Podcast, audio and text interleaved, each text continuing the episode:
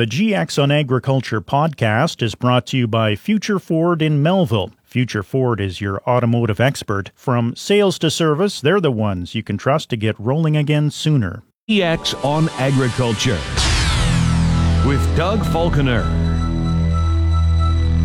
Good afternoon and welcome to GX on Agriculture.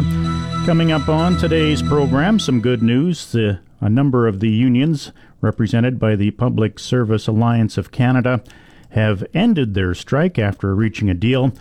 We'll have reaction to that news from APAS Vice President uh, Bill Przybylski and also the President of the Western Canadian Wheat Growers Association, Gunter Jochum. So all of those stories and much more coming up on today's edition of GX on Agriculture. But first, it's time for the Agriculture Outlook with Precision Weather.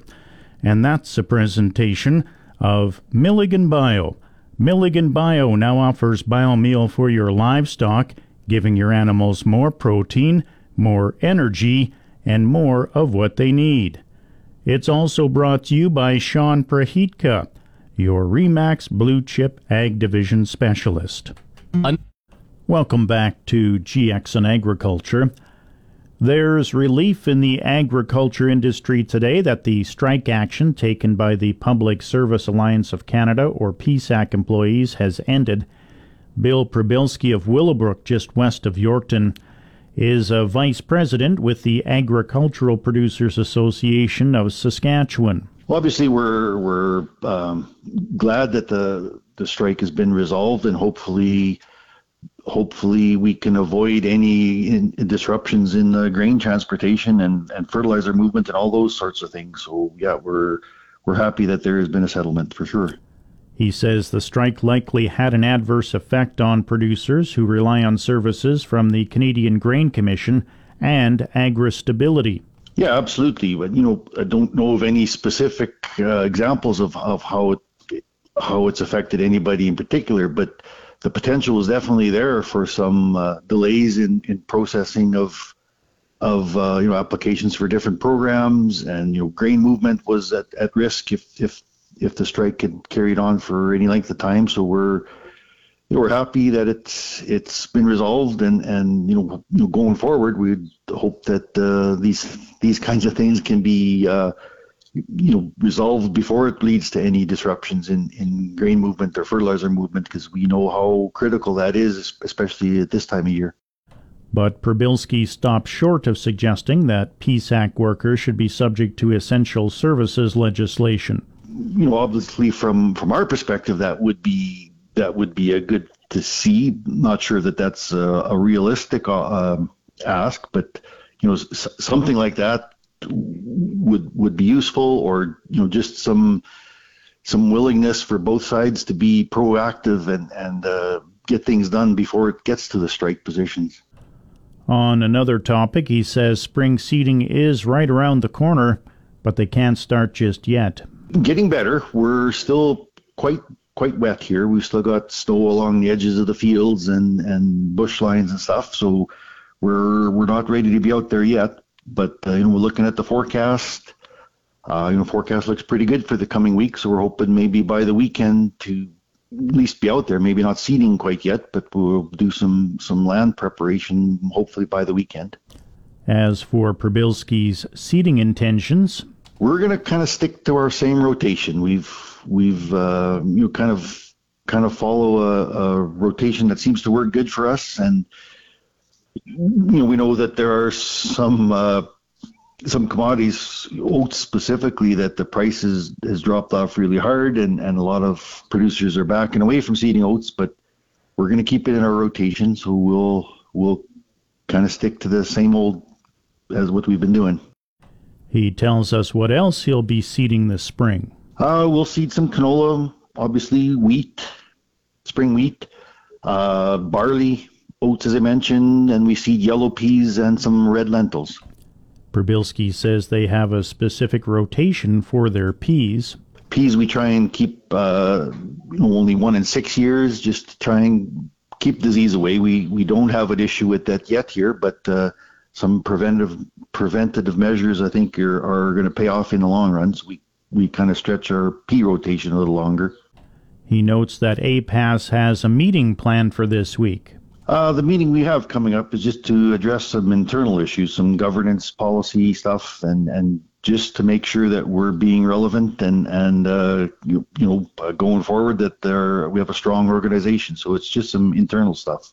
And Przybylski says there's always other issues to stay on top of. There's always issues with uh, P- PMRA stuff and uh, uh, carbon tax stuff. There's there's never a shortage of issues, that's for sure. Bill Przybylski is a vice president of APAS and he farms in the Willowbrook area just west of Yorkton. It's time now for the Ag Review portion of our program, and that's a presentation of new era ag technologies in Swan River. GX94 Ag Review.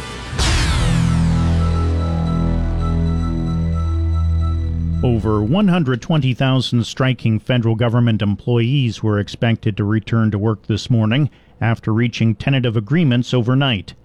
The Public Service Alliance of Canada, or PSAC, has announced that it has reached tentative agreements for workers in four bargaining units who negotiate with the Federal Treasury Board of Canada's Secretariat.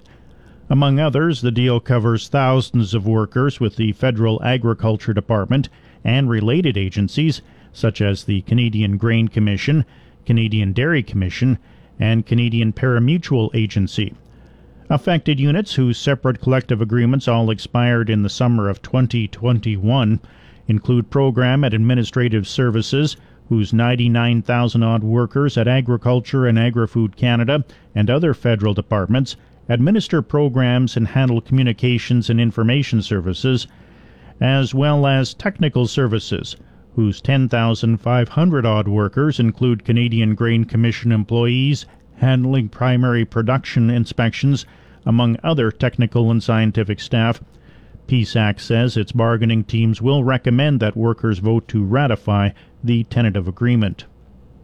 Three railroads, one each in the U.S., Mexico, and Canada, have joined forces to counter the Canadian Pacific Kansas City or CPKC North American merger.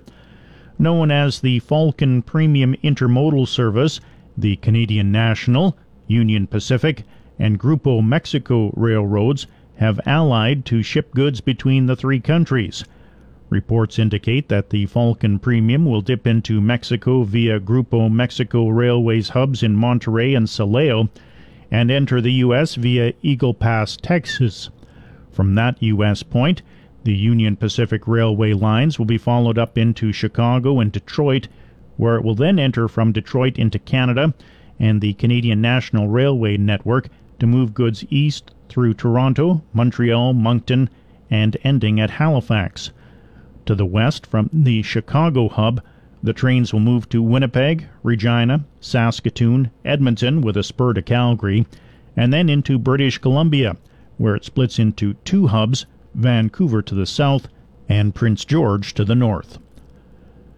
Canadian farm groups are asking producers to lobby federal ministers and MPs to urge them to supersize a government proposal for what's called extended interswitching. The measure essentially gives grain shippers a voice in which railway they deal with, as long as the competitor's line is no more than 160 kilometers away. It means a railway would have to pick up the rail cars loaded by a shipper and hand off the cars to the other railway. The Alberta Wheat Commission, along with the Alberta Barley and Alberta Pulse Growers, has joined a dozen other commodity groups and industry organizations in the lobbying campaign. They want the budget pledge of an 18 month trial extended to five years and the maximum distance for interswitching up to 500 kilometers, so it applies to the Peace region and the Carrot River growing region of northeastern Saskatchewan. CN and CPKC Rail supplied a combined 99% of hopper cars ordered in Grain Week 38, an improvement from the previous week's 94% and the best one week performance seen thus far during the 2022 23 grain year. The improvement reflects improved performance for each of CN and CPKC. In supplying 98% of hopper cars ordered on time in week 38, CN's performance improved from the 93% order fulfillment performance seen in week 37 and remained above the 90% performance threshold for the second straight week and sixth time in the last seven weeks.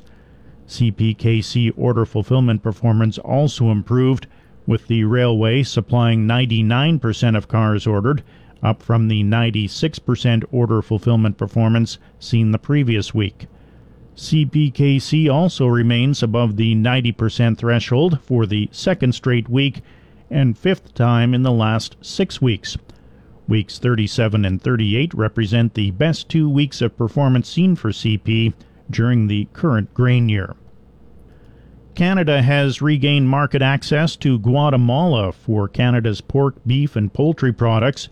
Guatemala had closed access to its market for Canadian meat products in December of 2013 due to new requirements to inspect facilities in Canada for approval of exports. Since 2013, the Canadian Food Inspection Agency, with the support of Agriculture and Agri Food Canada, had been negotiating access to Canada's meat products to Guatemala. As part of this market access, Canadian exports of beef, pork and poultry meat products produced on or after April 17th of this year are now eligible to be exported to Guatemala. Increased exports into Guatemala had been part of Canada's long term strategy to grow international markets for Canadian exporters while contributing to global food security, benefiting global consumers with access to high quality meat and poultry products. And be sure to listen to the latest GX on Agriculture podcast. It's brought to you by Future Ford in Melville. And that's the Ag Review portion of our program. Please stay tuned. GX on Agriculture will be back in one minute's time. Future Ford has been serving the Melville area for over 30 years. They focus on the future. Their staff are ready for what's to come. Ford Tech is changing all the time with new vehicle technology like EV, self driving, and more. Get ready to drive into the future. Why? Because the future is Future Ford. Welcome back to GX on Agriculture. I'm Doug Falconer. It's sunny and 10 degrees in the Yorkton Melville region. I'll have your complete weather details coming up at the top of the hour. Canadian farmers won't have to worry about grain movement coming to a complete halt.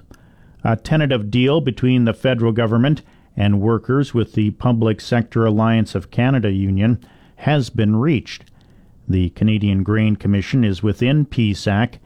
Only Canada Revenue Agency workers remain on the picket lines. President of the Western Canadian Wheat Growers Association, Gunter Jochum, who farms west of Winnipeg, is pleased a deal was reached. Relief, definitely relief, because management uh, at the Grain Commission and uh, everybody around the export of our grains uh, was able to maintain the flow of grain, and uh, there was no delays. But that wasn't going to hold forever, and so we're we're pleased that the workers are back to work and uh, there was no real downtime. He was very concerned that grain movement would be adversely affected by the strike. Absolutely, like any any kind of delay would have uh, backed up the pipeline, the flow of grain from uh, the the country elevators through the railways down to port, and then loading vessels. I mean, uh, if vessels don't get loaded, the shippers have to pay a demurrage, and it can run as high as $10,000 per vessel per day. So that could add up really fast. The strike, thank goodness, wasn't long enough to cause any delays, but we were getting very close. I talked to the chief commissioner at the Grain Commission, and he was very worried. He said management was working seven days a week, and if there was any kind of uh, downtime from any of the managers, uh, they would have fallen behind very quickly. And so it's good to see that the strike is over and that there was no delay. Jochum says all the wheat growers members are very relieved by this news. Yes, absolutely. Uh, we're going to be relieved. Uh, I mean, seeding is just getting underway. Lots of bills will have to be paid. you know, the last of our grain from last year will have to be hauled out, and now there won't be any disruption in that. Uh, we will be able to do all those things with without any delay and be able to get paid for the grain that we deliver. And he had these final thoughts. Maybe wanted to add that the government should really consider the Grain Commission's role in doing the actual inspection. It is done very well by private companies. Around 70% of the grain that gets exported is already inspected by private companies, and that seems to be working very well. The way the Grain Commission works currently uh, still goes back to the wheat board days, and those days are over. It's it's time to bring the Grain Commission and the Grain Act up to date, and the government should start at reviewing both the Grain Act and the Grain Commission's role. We're not asking to get rid of the Grain Commission. We're just asking to have a review of the Grain Commission and transition it into a regulator rather than an actual service provider. That's Gunter Jochum. He's the president of the Western Canadian Wheat Growers Association. Livestock market conditions. U.S. live cattle futures for June closed at 164.87 today. That's down 60. August live cattle closed at 162.65, down 112. August feeder cattle closed at 230.10, down 62. September feeder cattle closed at 233.07, down 72. June lean hogs closed at 89.70, down 2 full cents. July lean hogs closed at 91.30, down 237. And that's the livestock market conditions. The grassland fire season has started early in Alberta, and emergency response officials and some western RMs in Saskatchewan are keeping a close eye on the situation as well. Alberta Wildfire says two fires combined yesterday in the Evansburg Entwistle area, about 150 kilometers west of Edmonton. The fire is now estimated at more than 6,000 acres and is considered out of control. One home in the Parkland County area was destroyed yesterday. While there are no serious fire issues yet in Saskatchewan, it's dry over many western areas of the province as well. Steve Roberts is the Vice President of Operations with the Saskatchewan Public Safety Agency. Our conditions are similar to the ag areas in Alberta, so we are looking at conditions where fires will grow rapidly. The one large fire we currently have, as an example, was reported and initially to us as well as the local fire department and within an hour and 15 minutes had grown to the size of just over 1,000 hectares. So the type of fuel that we have, the wind that we see in the spring will rapidly move these fires. They're not large, they don't contain a lot of fuel, but they move very quickly and also seem to get out of hand quickly. So if people are not prepared while they're burning, this is often the cause of fires that uh, get away and need extra support. Roberts says RMs and volunteer fire departments are the main response to grassland fires below the tree line, but aerial assistance can be requested in more serious situations. The primary responsibility for wildfire in the south is the rural municipalities. However, they have both mutual aid and they have the ability to request resources to augment their response from the public safety agency. So, for instance, our aircraft would be available to support them or ground crews. One of the examples is we do have one fire south of the forest that has occurred that had both municipal fire departments from the local jurisdiction, mutual aid agreements, and public safety agency staff were also involved in the response to that grassland fire. You can check out which RMs have instituted fire bans by going to the saskpublicsafety.ca website. Please stay tuned. GX and Agriculture will return in 60 seconds' time. Tonus. Welcome back to GX on Agriculture. An outbreak of strep zoo in Alberta has demonstrated the difficulty in eliminating the infection from the farm. The Canada West Swine Health Intelligence Network Swine Disease Surveillance Report for the fourth quarter of 2022 highlighted a case of strep zoo detected last September on a sow farm in Alberta. The outbreak occurred on a 5,000 sow operation and saw high mortality in sows in late September and into October. Canada West Swine Health Intelligence Network Manager Dr. Jette Christensen has the latest. Uh, for the fourth quarter, we actually did have three uh, conditions uh, to follow up on uh, from the previous quarters. One was a case of Streptococcus equi zooepidemicus in Alberta, or we usually just uh, say strep for short. The other one is the ongoing outbreak uh, of porcine epidemic diarrhea, PED, in Manitoba. It's been ongoing since October 2021. Um, so we we update on that uh, each quarter. And the last one was Seneca Valley virus.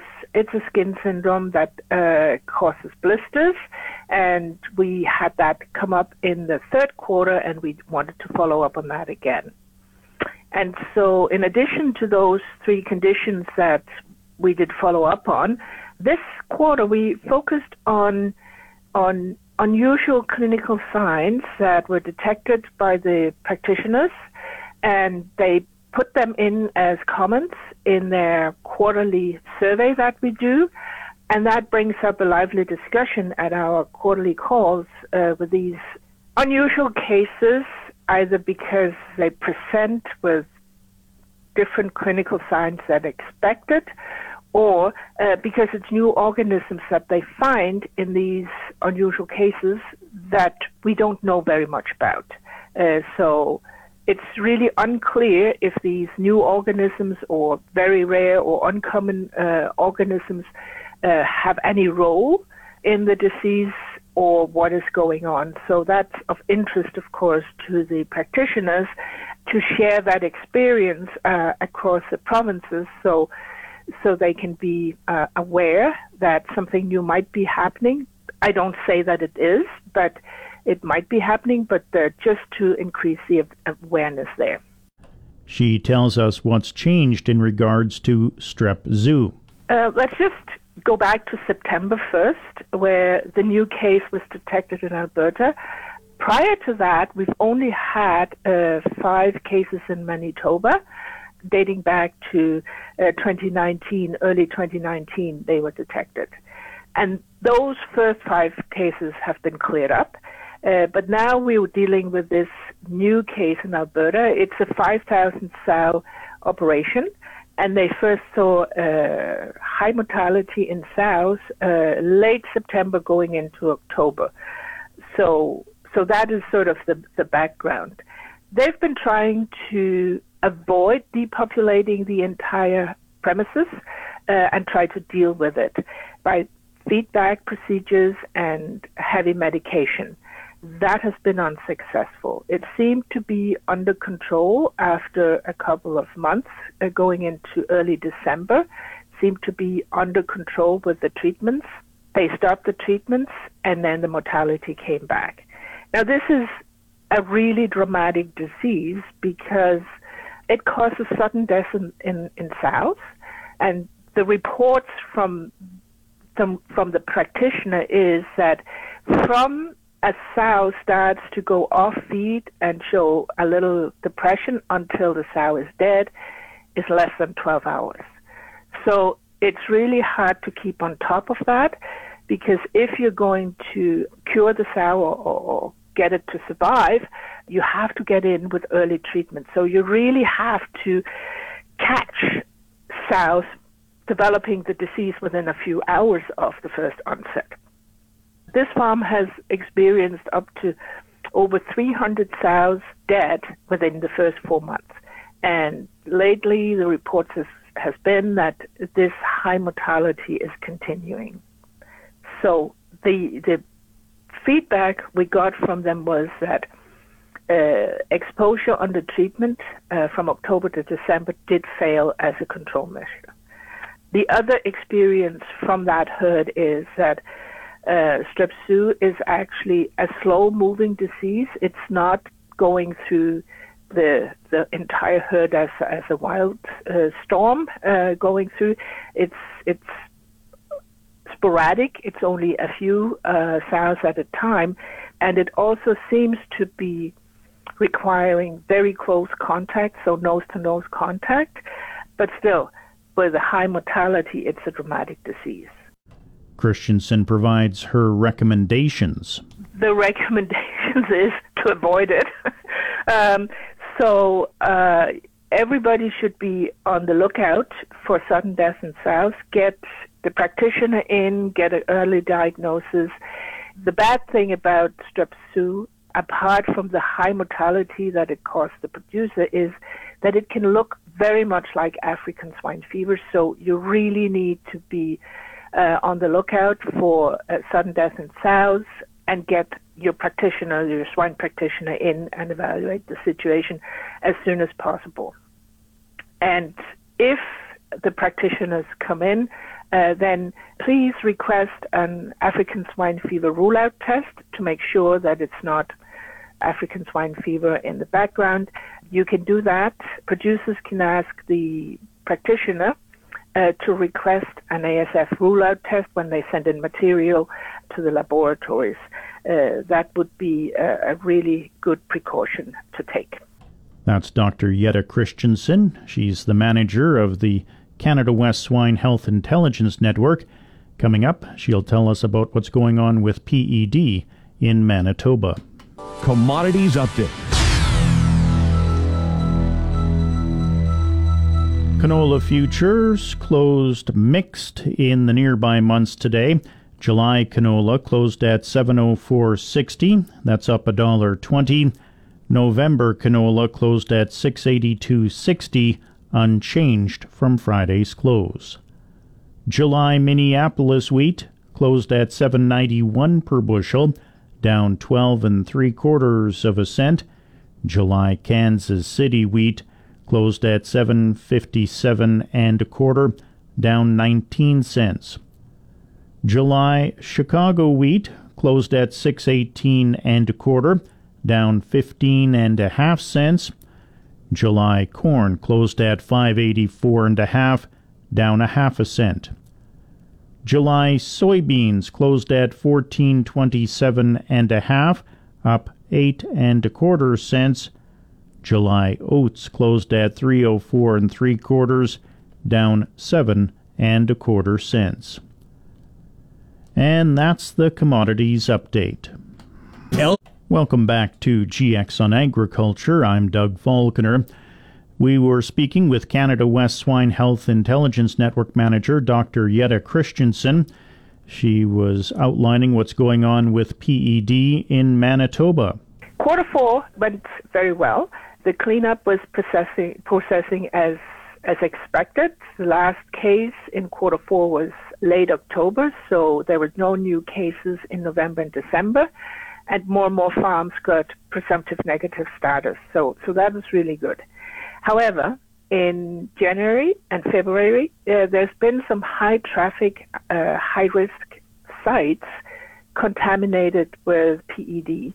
So these contaminated places were found with the ongoing surveillance that is supporting the cleanup uh, of PED in Manitoba. So that has heightened the awareness and it's heightened the demand for good biosecurity for all vehicles that transport pigs. And in addition, there's been three new premises declared infected, and one premises has had its status revoked. So the premise that had the status revoked uh, was a premise that was infected earlier in this outbreak got presumptive negative status, and now it's clinical again. So that's a real outbreak. Uh, but the other three premises have been declared infected only because they now have received recovered pigs. Uh, so they're, they're not high high risk, but they're just as a precaution uh, declared infected because we don't know if these recovered pigs will start shedding again that's a nat- nat- natural progression. As they clean up the nurseries, they need finisher spaces for these recovered nursery pigs. So we expected that to go on uh, for the next couple of months. So, in summary, as of uh, February 21st, there were 43 active cases, so active premises that have not yet reached transitional status, the first step to, towards cleanup. Two of these were had sows uh, only, and five were nurseries, and the last 36 had finishers. So it could be farrow to finish, or it could be finishers only. So basically, um, what we need to convey now is that producers, barn, barn managers, transporters, and veterinarians should be, note that the number of positive surveillance covers all high risk, uh, high traffic premises. So it could be assembly yards, large and small proce- processing plants, uh, holding facilities.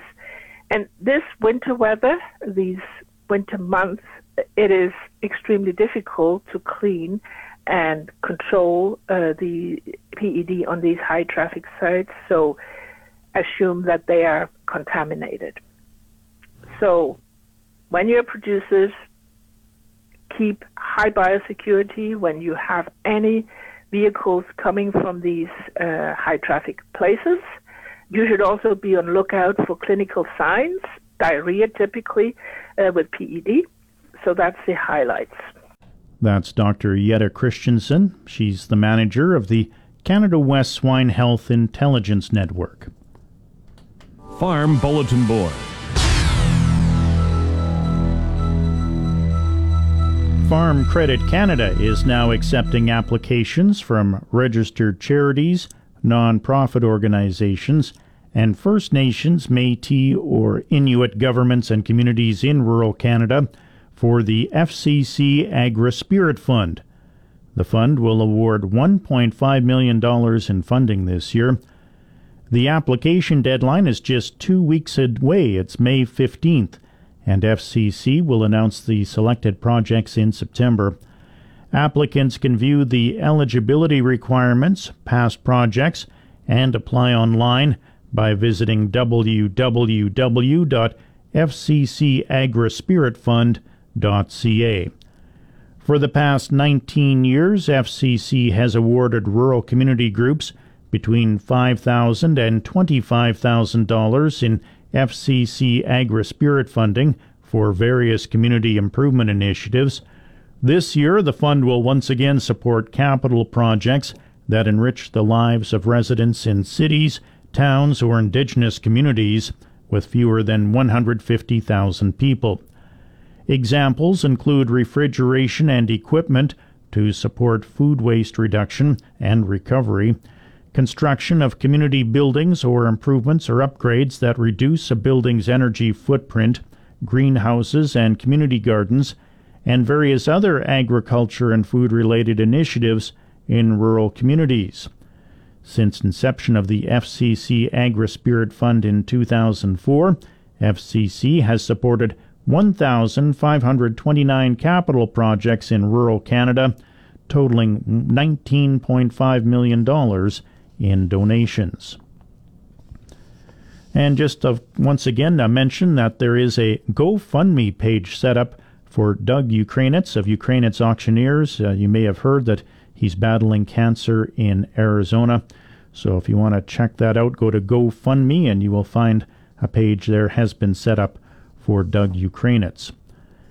And the East Central Research Foundation farm near Yorkton is looking for a new research assistant or even a co coordinator that could take the leadership role in a few years. If you know of someone who would be interested, they can email m.hall at parklandcollege.sk.ca or you can simply give Mike Hall a call at 306 621 6032. And that's today's Farm Bulletin Board. It's now 1 o'clock in Saskatchewan, 2 o'clock in Manitoba. Time to check the GX94 precision weather forecast.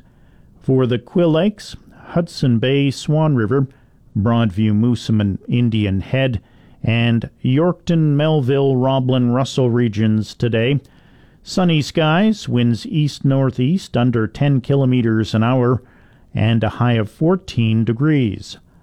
For tonight, clear, winds east at 10 to 15, and a low of plus 1.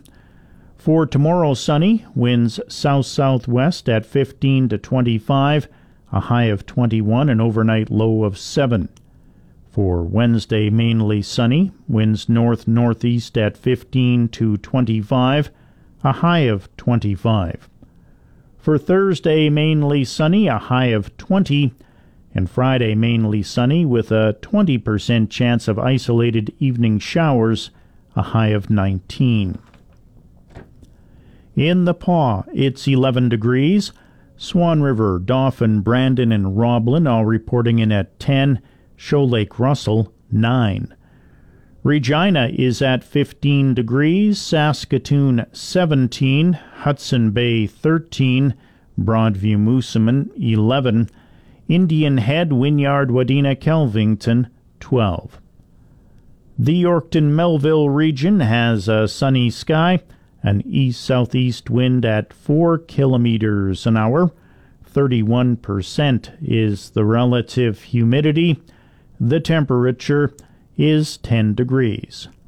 That's your agriculture weather, and that'll do it for GX on agriculture for today.